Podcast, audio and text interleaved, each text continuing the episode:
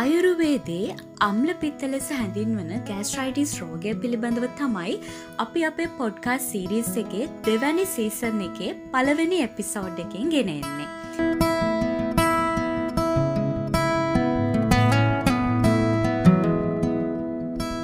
පිතෙහි ඇතිවන ආම්ලිකතාවය යන තේරුමෙන් අම්ල පිත්තේ ලෙස මෙම රෝගය ආයුරුවේදේදී හඳුන්වනවා.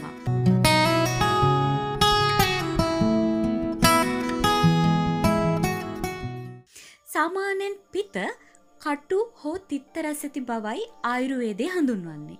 මෙම රෝගයේදී වෙන්නේ පිත ආම්ලික රසය බවට පත්වීම. එකයන්නේ සාමාන්‍ය පිතත්ත්වය විකෘති වෙලා නැතම් දූෂණය වෙලා ඇතිවන තත්ත්වයක් ලෙස සලකන්න පුළුවන්. වර්ෂා කාලයේදී ආම්ලික ආහාර අධික ලෙස ලබා ගැනීම නිසා ශරීරය තුළ පිත ඒකරාශීවීම සිදුවනවා. මොකද වර්ෂාකාලයේදී අපිට ඇඹුල් රස ආහාර ගැනීමට වැඩි කැමැත්තක් ඇතිවන නිසා. මේ එකතුවන පිත සරත් තීර්තුවේදී උග්‍රවීම නිසා බොහෝ විට මෙම රෝගය සරත් තීර්තුවලදී වැඩිපුර ඇතිවීමට ප්‍රවණතාවයක් පවතිනවා.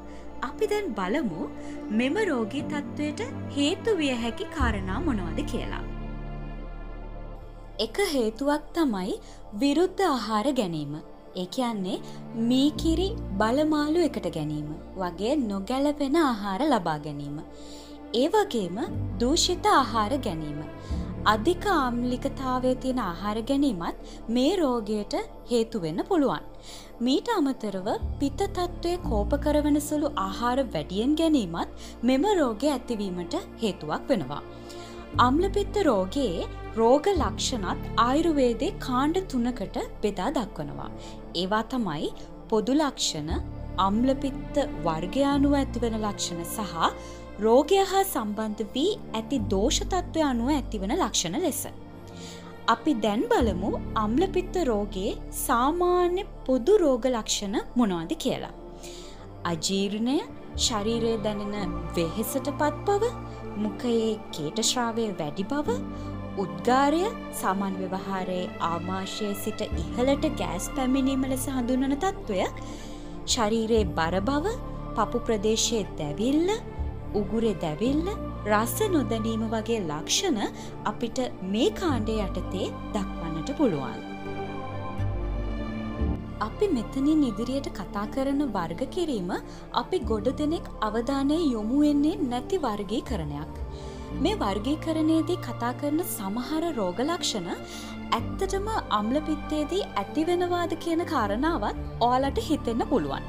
මොකද ආයුරුවේදේ මේ රෝග වර්ගානුව ඇතිවන ඉතා කුඩා ලක්ෂණ වනත් විස්තර කරලා තියෙනවා. හැබැයි මේ රෝගීතත්ව එක්ක ඇතිවන වේදනාව වගේ දේවල් නිසා ගොඩක් වෙලාවට අපිට අනිත් ලක්ෂණ ඇති වනාද කියලවත් මතක තියෙනෙ නැහැ. ඉතින් හොඳින් මතක් කරල බැලුවොත් සමහරයට අම්ලපිත්ත තත්ත්වය එක්ක මේ ලක්ෂණත් තිබුණා නේද කියලා මතක් වේවී. අම්ලපිත්ත වර්ගයානුව ඇතිවන ලක්ෂණ නැවතත් ආකාර දෙකකට ආයුරුවේදය බෙදා දක්වනවා. ඒ තමයි රෝගය ශරිරය තුළ ගමන් කරන දිශාවානුව ඉහළ දිශාවට හෝ පහළ දිශාවට ලෙස වර්ග කිරීම. මේ ආකාර දෙක පිළිවලින් ඌරුදවග අම්ලපිත්තය සහ අදෝග අම්ලපිත්තය විදිහට හඳුන් වනවා. අපි දැන් බලමු අදෝග අම්ලපිත්තේ ලක්ෂණ මොනවද කියලා. පිපාසය ශරීරයේ දැවිල්ල සිහිසුන්වීම කරකැවිල්ල ඇතිවීම වගේ ලක්ෂණ එක්කම ඔක්කාරයට එම අධිකව දහටිය දැමීම ශරීරය කහවරණයක් ගැනීම වගේ ලක්ෂණත් ඇතිවන්නට පුළුවන්. ඌරුදව අම්ලපිත්තේදී වමනය ඇතිවෙන්න පුළුවන්. මේ ඇතිවන වමනය කොල කහ නිල් වගේ තද වර්ණ සහිත වෙන්නට පුළුවන්. එවගේම මේ වමනය ගොඩක් ඇලෙන සුළු ලුණු සහ තිත්ත රැසැති ලෙස දැනෙනවා. මීට අමතරව බඩ පපුුව උගුරේ දැවිල්ල සහ හිසරදය එවගේම උන ගැනීම ආහාර ඉතා අප්‍රියවීම ඌර්දව අම්ලපිත්ත රෝගයේ ලක්ෂණ වෙනවා. තුංගන වර්ගීකරණය විදිහට අපි කතා කළ රෝගය හා සම්බන්ධ වෙලා තියෙන දෝෂ තත්ත්වය අනුවත් අම්ලපිත්ත රෝගය වර්ග තුනකට බෙදා දක්වන්නට පුළුවන්. ඒ තමයි වාතාධික කපාධික සහ වාත කප අධික ලෙස. වාතාධික තත්ත්වයේදී අම්ලපිත්ත තත්ත්වය වාතදෝෂය වැඩි කරමින් එය අසමතුලිත කරවමින් ඇතිවීම නිසා හටගන්නවා. අපිට මේ තත්ත්වයේදී වෙවුලීම සිහිමද ගතිය කලන්තය සෑදීම ශරීරයේ අංගවල ලිහිල් බවක් දැනීම වේදනාව හා හිරිකඩු පිපීම වැනි රෝග ලක්ෂණ දැක ගන්නට පුළුවන්. කපාදික තත්ත්වයේදී අම්ලපිත තත්ත්වය කප්පදෝෂය වැඩි කරමින් එය අසමතුලිත කරවමින් ඇතිවීම නිසා හටගන්නවා.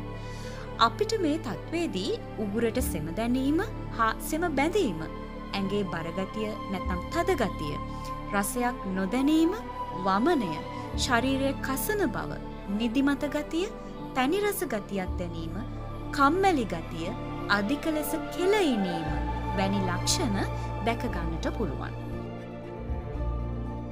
ඉදින් වාත කපාධික අම්ලපිත්ත තත්ත්වයේදී අපි කලින් සඳහන් කරපු ලක්ෂණවල මිශ්‍රණයක් විදිහට රෝග ලක්ෂණ ඇතිවන්නට පුළුවන්. සමහර වෙලාවට මෙම රෝගය දරුණු විදිහට උත්සන්න වනොත් රෝගයා අධික වේදනාවකින් පෙළෙනවා.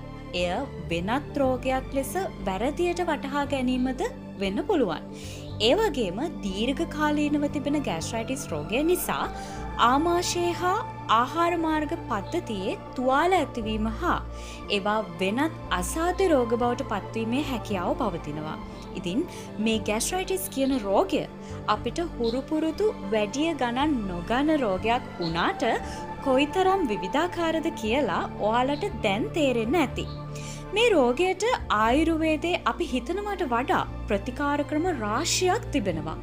ඇති වෙලා තියෙන රෝගකාණ්ඩය අනුව මේ ප්‍රතිකාර ක්‍රම ආයුර්වේද වෛත්‍යවරු තීරණය කරනවා. ඉදින් මූලිකවතියේදී හඳුනාගන්න අම්ලපිත්ත රෝගය සුවකිරීමට හැකියාව තියෙනවා.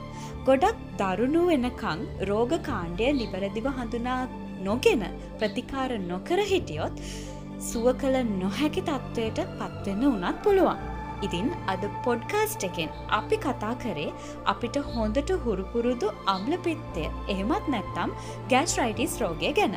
ඉතින් මේ රෝගය ගැන නොදන්නා කරුණු කිහිපයක් හරි ඕලා අද දැනගන්න ඇති කියලා අපි හිතනවා. ඉතින් අපි මේ වගේ මෙපිසෝඩ් එකකින් නැවතත් හමුවමු.